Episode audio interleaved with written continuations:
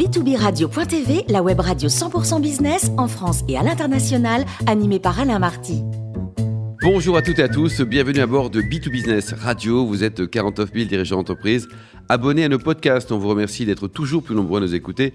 Chaque semaine, aujourd'hui, on a le grand plaisir de retrouver Jean-Claude Trichet, ancien président de la Banque Centrale Européenne, gouverneur honoraire de la Banque de France. Bonjour Jean-Claude. Bonjour. Alors Jean-Claude, peut-on dire qu'il y a un surendettement au niveau de l'économie mondiale, même si on, on imagine la réponse, Jean-Claude? Oui, je crois qu'en effet, on peut affirmer qu'il y a surendettement au niveau de l'économie mondiale.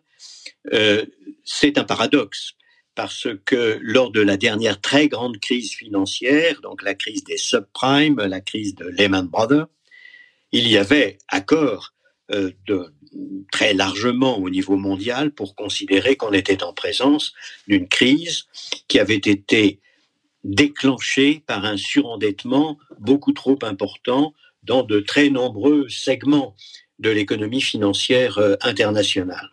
Comme vous le savez, cette crise euh, a été la première très grande crise dramatique euh, qui est intervenue dans les pays avancés. Les autres crises précédemment étaient principalement localisées dans les pays émergents ou les pays en développement. Bref, le paradoxe, c'est qu'après avoir noté qu'en effet le surendettement était une des causes principales de la très grande crise, nous avons ensuite augmenté encore l'endettement mondial. Je peux vous donner les chiffres selon le FMI. Il y a plusieurs euh, euh, calculs, plusieurs méthodologies, mais selon le FMI, l'endettement total public et privé mondial est passé de 193% du PIB mondial en 2007 à 226% en 2019. C'est-à-dire dans une période où il n'y avait pas de crise, plus de crise, si vous voulez, parce que on avait euh, franchi la crise des subprimes et euh, euh, la crise de Lehman Brothers, et pas encore la crise de Covid-19, on s'est retrouvé donc avec une augmentation de 33% du produit intérieur brut mondial pour la dette mondiale publique et privée. Euh, alors, il y a évidemment des explications, je vais y revenir. Mais ce qui est très, très important de noter, c'est que c'était pendant une période où il n'y avait plus la crise de Lehman Brothers et pas encore la crise de Covid. La crise de Covid-19 euh, nous a euh, donné un endettement supplémentaire mondial euh, sur lequel on peut dire que l'ordre de grandeur est de 15%. Donc on serait passé de 193% du PIB mondial à la fin de cette année, quand on fera tous les comptes, probablement à 240%, donc à 14% de PIB mondial de plus sur les deux années du Covid 2020 et 2021. Alors, je l'ai dit, il y a évidemment des causes à cela, mais euh, euh, notons quand même que nous sommes là à un niveau qui est le plus élevé, euh, en tout cas pour les pays avancés et pour la dette publique des pays avancés, on est au niveau le plus élevé depuis la Deuxième Guerre mondiale. C'est quelque chose qui est euh, évidemment euh, extraordinairement inquiétant. Alors, je vous ai dit que nous étions en présence d'explications, naturellement. Pourquoi est-ce qu'on s'est retrouvé avec une dette mondiale aussi monumentale, alors que, encore une fois, on avait fait le diagnostic euh, que c'était l'une des causes de la crise précédente, eh bien, nous nous sommes trouvés pendant, euh, disons, 10, euh, 12 années dans une situation tout à fait singulière, avec un excès d'épargne au niveau mondial assez monumental, qui explique que les taux d'intérêt réels aient été particulièrement faibles, même parfois nul ou même négatif. Euh, on a connu une période de très faible croissance avec une, des progrès de productivité euh, qui ont été très médiocres. Et évidemment, ceci a exercé aussi une pression à la fois sur l'inflation faible et sur les taux d'intérêt. On s'est retrouvé avec une certaine intensification de la globalisation et notamment, bien sûr, l'apport massif euh, des travailleurs chinois, des employés, des ouvriers chinois au niveau mondial qui explique qu'il y a eu des, de très faibles pressions sur les rémunérations dans, au niveau de l'économie mondiale dans son ensemble. Et donc, tous ces éléments que je viens de mentionner, excès d'épargne, faible croissance et globalisation, font que l'inflation elle-même a été très très faible, anormalement faible, la plus faible depuis la Deuxième Guerre mondiale sur une longue période, et que ceci, évidemment, a conduit les taux d'intérêt réels et nominaux au total à être très très faibles, d'autant que le risque de déflation étant constant, les banques centrales, notamment les banques centrales des pays avancés, euh, se sont euh, mobilisées en ayant des politiques monétaires extrêmement accommodantes, euh, de manière à être aussi sûr que possible d'éviter le risque de déflation. La déflation, comme vous le savez, étant une menace sérieuse puisque quand les prix commencent à diminuer dans les différents secteurs, alors les investisseurs, les consommateurs attendent que les prix baissent encore plus, et donc il y a une sorte de contraction, d'implosion économique que les banques centrales, à juste titre, ont voulu éviter. Mais le résultat a été en effet des taux d'intérêt extraordinairement faibles. Et mon sentiment est que euh, il serait probablement erroné de croire que cette situation va perdurer au cours des dix prochaines années, comme cela a été le cas au cours des dix années précédentes. Alors, Jean-Claude, quels sont les vrais risques, hein, les risques associés au niveau de l'endettement dans les pays en développement et dans certains pays émergents, les pays avancés en Europe, état des lieux suivant la catégorie des pays? Alors, euh, je dois, je dois euh, vous dire d'abord hein, que cet endettement mondial largement supérieur à celui de 2007 n'est pas grave, n'est pas grave si on a en effet euh, le maintien de cette euh, situation très singulière, très paradoxale que nous avons euh, observée au cours des 10-12 dernières années. Alors, qu'est-ce qui peut changer et, à mon avis, qu'est-ce qui va changer au cours des dix prochaines années D'abord, je pense que euh, nous avons euh, un excès, nous avions un excès d'épargne au niveau mondial qui devrait progressivement s'estomper, qui s'estompe même en ce moment, à mon avis. Pourquoi? Eh bien parce que euh, l'expérience montre qu'il y a énormément d'efforts à faire sur le plan des investissements, de la préparation dans le domaine de la santé, l'effet euh, de la Covid-19 est, de ce point de vue-là extrêmement important. Il y a d'énormes investissements à prévoir pour la transition verte qui elle-même euh, à l'occasion, si vous voulez, de cette période un peu dramatique que nous venons de vivre et dont nous ne sommes pas complètement sortis, euh, cela a accentué encore la prise de responsabilité de la nécessité de la transition verte, avec ces masses énormes d'investissements. Et donc, nous avons là, si vous voulez, clairement eu un équilibre épargne-investissement au niveau mondial après la Covid-19 et avec la prise en compte de la transition verte qui est assez différente de ce qu'on avait auparavant. Ensuite, et c'est un deuxième point très important, euh, tous les progrès technologiques qui ont été faits et qui n'apparaissaient pas jusqu'à présent dans l'augmentation de la productivité, et notamment de la productivité totale des facteurs, c'est-à-dire euh, ce qui est vraiment lié au progrès technique, à la croissance, disons, des progrès scientifiques et technologiques, eh bien, ceci devrait maintenant apparaître et on en voit déjà certains signes. Donc, plus de croissance potentielle, ce qui veut dire évidemment une situation très différente de la situation précédente. Et puis, il y a un phénomène qui est très important aussi, une pression moindre euh, des nouveaux venus sur le marché du travail, en particulier la démographie chinoise n'est pas du tout, du tout la, celle que nous avons connue auparavant, en ce qui concerne en tout cas les employés, les salariés, les travailleurs.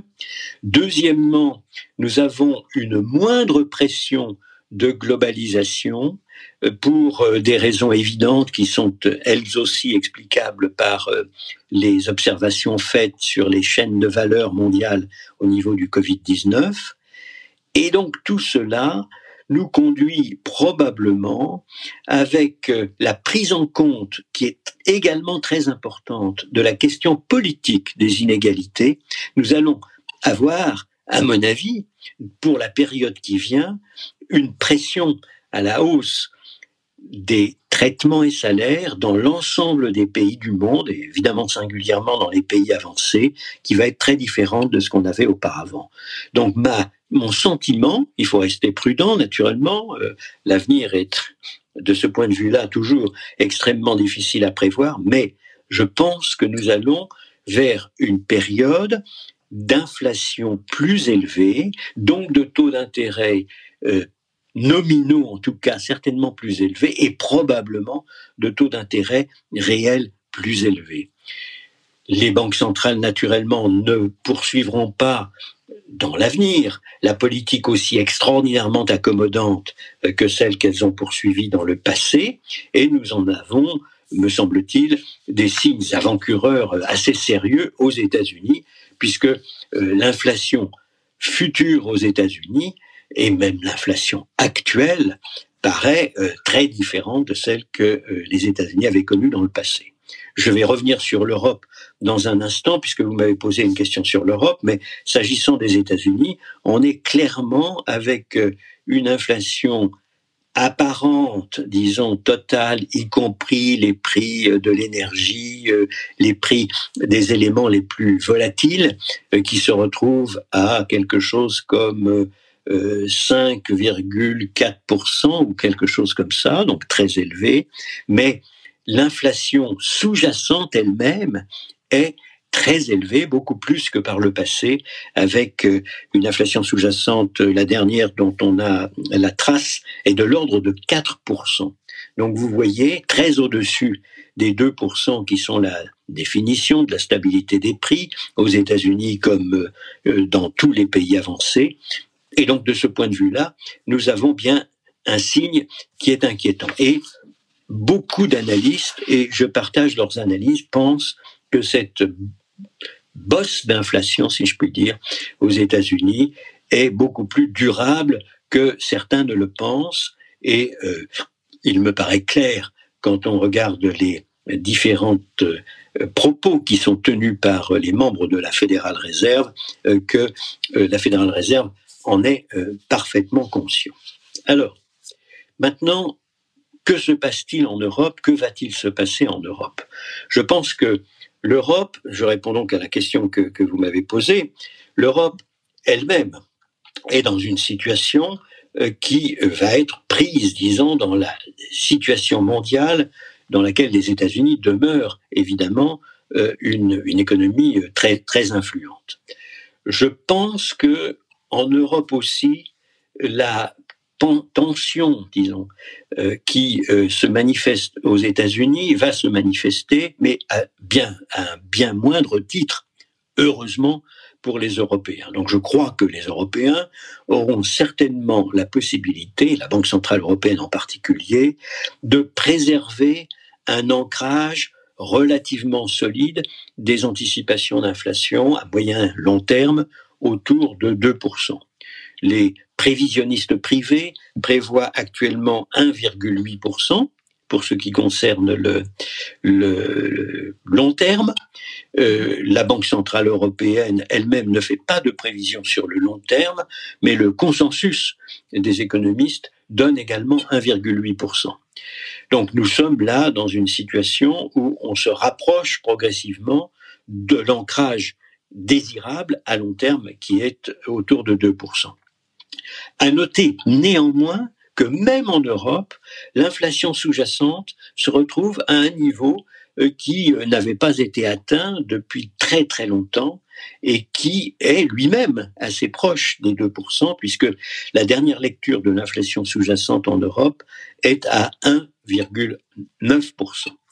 Donc on va voir ce qui va se passer la Banque centrale européenne a une responsabilité très importante.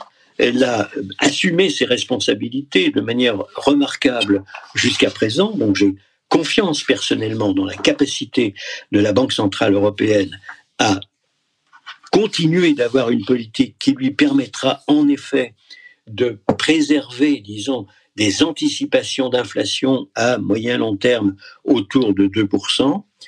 Ceci dit, bien entendu, euh, cela veut dire aussi, si on a en effet une inflation qui est autour de 2%, ça veut dire que les taux d'intérêt nominaux ne sont plus euh, très très bas comme ils l'étaient jusqu'à présent, extraordinairement bas, mais deviennent beaucoup plus normaux. J'espère ardemment qu'en sus, nous aurons en effet une croissance supérieure à celle que nous avons connue dans le passé, pour les raisons que j'ai déjà évoquées au niveau mondial, mais c'est vrai aussi au niveau européen. Et donc, euh, j'espère que l'on va se retrouver dans une situation euh, qui va être beaucoup plus normale. Et dans une situation beaucoup plus normale, on ne pourra pas dire, comme certains le disent aujourd'hui, les taux d'intérêt vont rester très proches de zéro euh, au cours des dix prochaines années. Je ne crois pas que ce soit une hypothèse euh, très euh, raisonnable. En tout état de cause, il me semble qu'il faut se préparer à une situation qui serait euh, en effet beaucoup plus normale, disons, que la normalité que nous avons vécue jusqu'à présent. Alors un dernier point que je voulais faire, certains disent de toute manière, nous sommes dans une situation où l'endettement ne compte plus. Euh, nous avons la Banque centrale européenne euh, qui intervient euh, de manière extrêmement audacieuse et opportune pour faire en sorte qu'il n'y ait pas de problème pour les pays européens et par conséquent, nous pouvons être tranquilles. Je crois que ce serait une erreur que de croire que les épargnants du monde entier, européens, nationaux et du monde entier ne vont pas continuer à regarder avec attention quelle est la crédibilité des diverses signatures, c'est-à-dire des signatures des divers, des divers États, des trésors des divers États, pour en tirer les conséquences. On prête aisément à une signature qui inspire confiance. On est plus réservé vis-à-vis d'une signature qui, qui inspire moins confiance. Pour vous donner des chiffres précis, au moment où nous parlons, à 10 ans, quand elle emprunte à 10 ans, la France emprunte à 0,34% de plus que l'Allemagne. Car l'Allemagne est considérée comme ayant une très bonne crédibilité.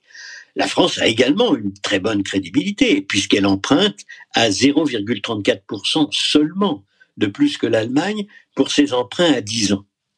L'Italie, elle, elle emprunte plus cher que nous. L'Espagne emprunte plus cher que nous. L'Espagne emprunte à 0,35% de plus que la France et l'Italie à 0,77% de plus que la France. Je donne des chiffres précis parce que ces chiffres sont de vrais chiffres que l'on observe à l'instant. Naturellement, ils changent, mais euh, les ordres de grandeur me semblent être les bons. Vous voyez que même aujourd'hui, même dans une hypothèse qui demeure une hypothèse de taux d'intérêt extraordinairement faible, négatif comme vous le savez pour les taux les plus courts en Europe, même dans cet environnement-là, les épargnants nationaux, européens et du monde entier savent faire la différence entre les crédibilités des différents pays. Et euh, je note au passage que notre pays, dans lequel il y a en permanence euh, une tendance qui affirme qu'il n'y a aucun problème d'endettement d'aucune sorte, au moment où je parle, notre crédibilité mesurée sur cet indicateur très précis des emprunts à 10 ans se situe très exactement, arithmétiquement, au milieu entre l'Allemagne et l'Espagne. Donc je, je, le mentionne en passant. Et c'est un fait, malheureusement, que euh, nos, nos propres encours de dette en proportion du PIB, encours de dette publique en proportion du PIB, ont augmenté depuis la dernière grande crise financière, beaucoup plus en France qu'en Allemagne, ce qui est évidemment euh, très fâcheux parce que cela accrédite l'idée qu'il y a une différence à faire entre nos deux pays. Pour vous donner une idée des ordres de grandeur là aussi, en Allemagne comme en France, l'encours de dette publique en proportion du PIB était en 2007 à 64%. Le même, le même niveau en France et en Allemagne, parce que nous avions fait nous-mêmes euh, des efforts très importants pour entrer dans la zone euro, et parce que l'Allemagne elle-même avait connu la réunification et donc avait dû emprunter énormément pour financer la réunification. Mais le résultat, en 2007, c'est que nous avions exactement le même niveau. Entre 2007 et la euh, fin de l'année 2019, c'est-à-dire avant la crise du Covid-19, nous avions en France augmenté notre endettement en passant de 64 à à peu près 98-99% du PIB, et les Allemands avaient diminué leur endettement en passant de 64 à 60. Donc, comme vous le voyez, nous, nous avions, au cours de toutes ces années qui ont séparé les deux crises, assez considérablement creusé euh, l'écart, malheureusement, dans le sens de l'augmentation euh, de, euh, de l'endettement par rapport aux Allemands. Et ceci explique peut-être que nous soyons, au moment où je parle, à mi-chemin entre l'Espagne et l'Allemagne. Il faut faire très attention euh, au, euh, euh, à l'impression que nous donnons sur le plan mondial et sur le plan des analyses qui sont faites par, encore une fois, les investisseurs, les épargnants au niveau mondial. C'est quelque chose de très très important que de veiller en permanence à cette euh, crédibilité, à cette capacité que nous avons de rassurer l'ensemble de ceux qui ben, nous financent parce que nous avons besoin de financement et nous demandons des financements au monde entier. Maintenant, un dernier point sur lequel je voudrais juste dire un mot, euh, et qui est très simple, n'est-ce pas? L'une des raisons pour lesquelles euh, en France euh, on dit ou on pense, ou certains disent et pensent à tort, à mon avis, euh, que l'endettement euh, ne compte pas, n'est pas quelque chose qui est important et qu'il faut suivre de très près en essayant, s'efforçant d'être aussi attentif que possible à diminuer l'endettement en proportion du produit intérieur brut dès lors que l'on n'est plus dans une période de crise, ce qui est l'alpha et l'oméga si l'on veut vraiment que nos taux d'intérêt de marché soit aussi bas que possible, il faut que l'on donne la preuve que notre endettement en proportion du produit intérieur brut va diminuer lorsque nous sortons de la crise euh, Covid-19 de manière régulière, année après année, cela, cela rassure évidemment l'ensemble des épargnants et ça nous permet, nous permettra à l'avenir de continuer d'avoir des taux d'intérêt aussi bas que possible. Mais certains accréditent l'idée que la dette n'a aucune importance parce que on va l'annuler, certains vont l'annuler, la Banque centrale européenne va annuler la dette et je dois dire que nous sommes en Europe l'un des seuls pays dans lequel il y a une sorte de débat public autour de cette idée de l'annulation de la dette. Alors je voudrais simplement conclure là-dessus. Euh, premièrement, la Banque centrale européenne, c'est la propriété exclusive des États, des États qui sont membres de la zone euro. Annuler la dette euh, détenue par la Banque centrale européenne sur les États, ça veut dire évidemment appauvrir d'autant les États en question qui possèdent la Banque centrale européenne. Donc cela donne, si vous voulez, une impression de gribouille. On, annule une dette, mais euh, on diminue d'autant euh, la fortune euh, de la France en l'occurrence et de l'ensemble des autres pays qui sont les actionnaires de la Banque centrale européenne. Deuxièmement, il va de soi que les marchés financiers ne seraient pas dupes d'un tour de passe-passe pareil, parce que lorsque ils regardent eux-mêmes s'ils peuvent faire confiance ou pas à tel ou tel pays, à tel ou tel État, eh bien, ils regardent l'ensemble de sa situation. Si on leur dit oui, on vient de diminuer la dette de manière assez considérable, mais au prix d'une diminution de la fortune du pays euh, qui est exactement la même, le tour de passe-passe ne passera pas auprès des marchés financiers. Et euh, on a donc, de ce point de vue-là, me semble-t-il, euh, une grave, un grave danger de perte de crédibilité, d'autant que, comme je l'ai déjà dit, le simple fait d'avoir un débat public est déjà mauvais signe vu de, sous l'angle de vision des observateurs extérieurs. Et enfin, je conclus là-dessus, mais euh, c'est une euh, conclusion qui, va de soi. La, BCE, en tout état de cause, ne peut pas annuler la dette, car ce serait totalement contraire, légalement, ce serait tota-, totalement contraire à son traité constitutif. Donc voilà, je termine là-dessus, si vous voulez. L'endettement au niveau mondial est un vrai sujet. L'endettement au niveau de chacun des pays avancés, émergents, en développement, européens au sein des pays avancés, est un vrai sujet. Il faut ne pas considérer que l'hypothèse centrale est celle dans laquelle les dix prochaines années ressembleraient en tout point aux dix dernières années.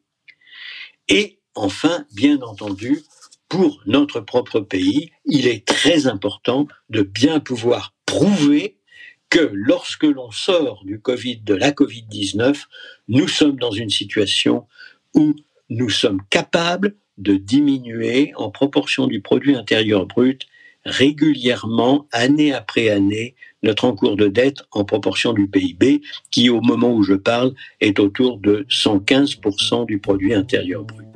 Merci beaucoup Jean-Claude Trichet pour ce billet d'humeur. Je rappelle qu'on a le grand plaisir de vous accueillir régulièrement à bord de B2Business Radio. Je vous donne rendez-vous la semaine prochaine pour une nouvelle émission.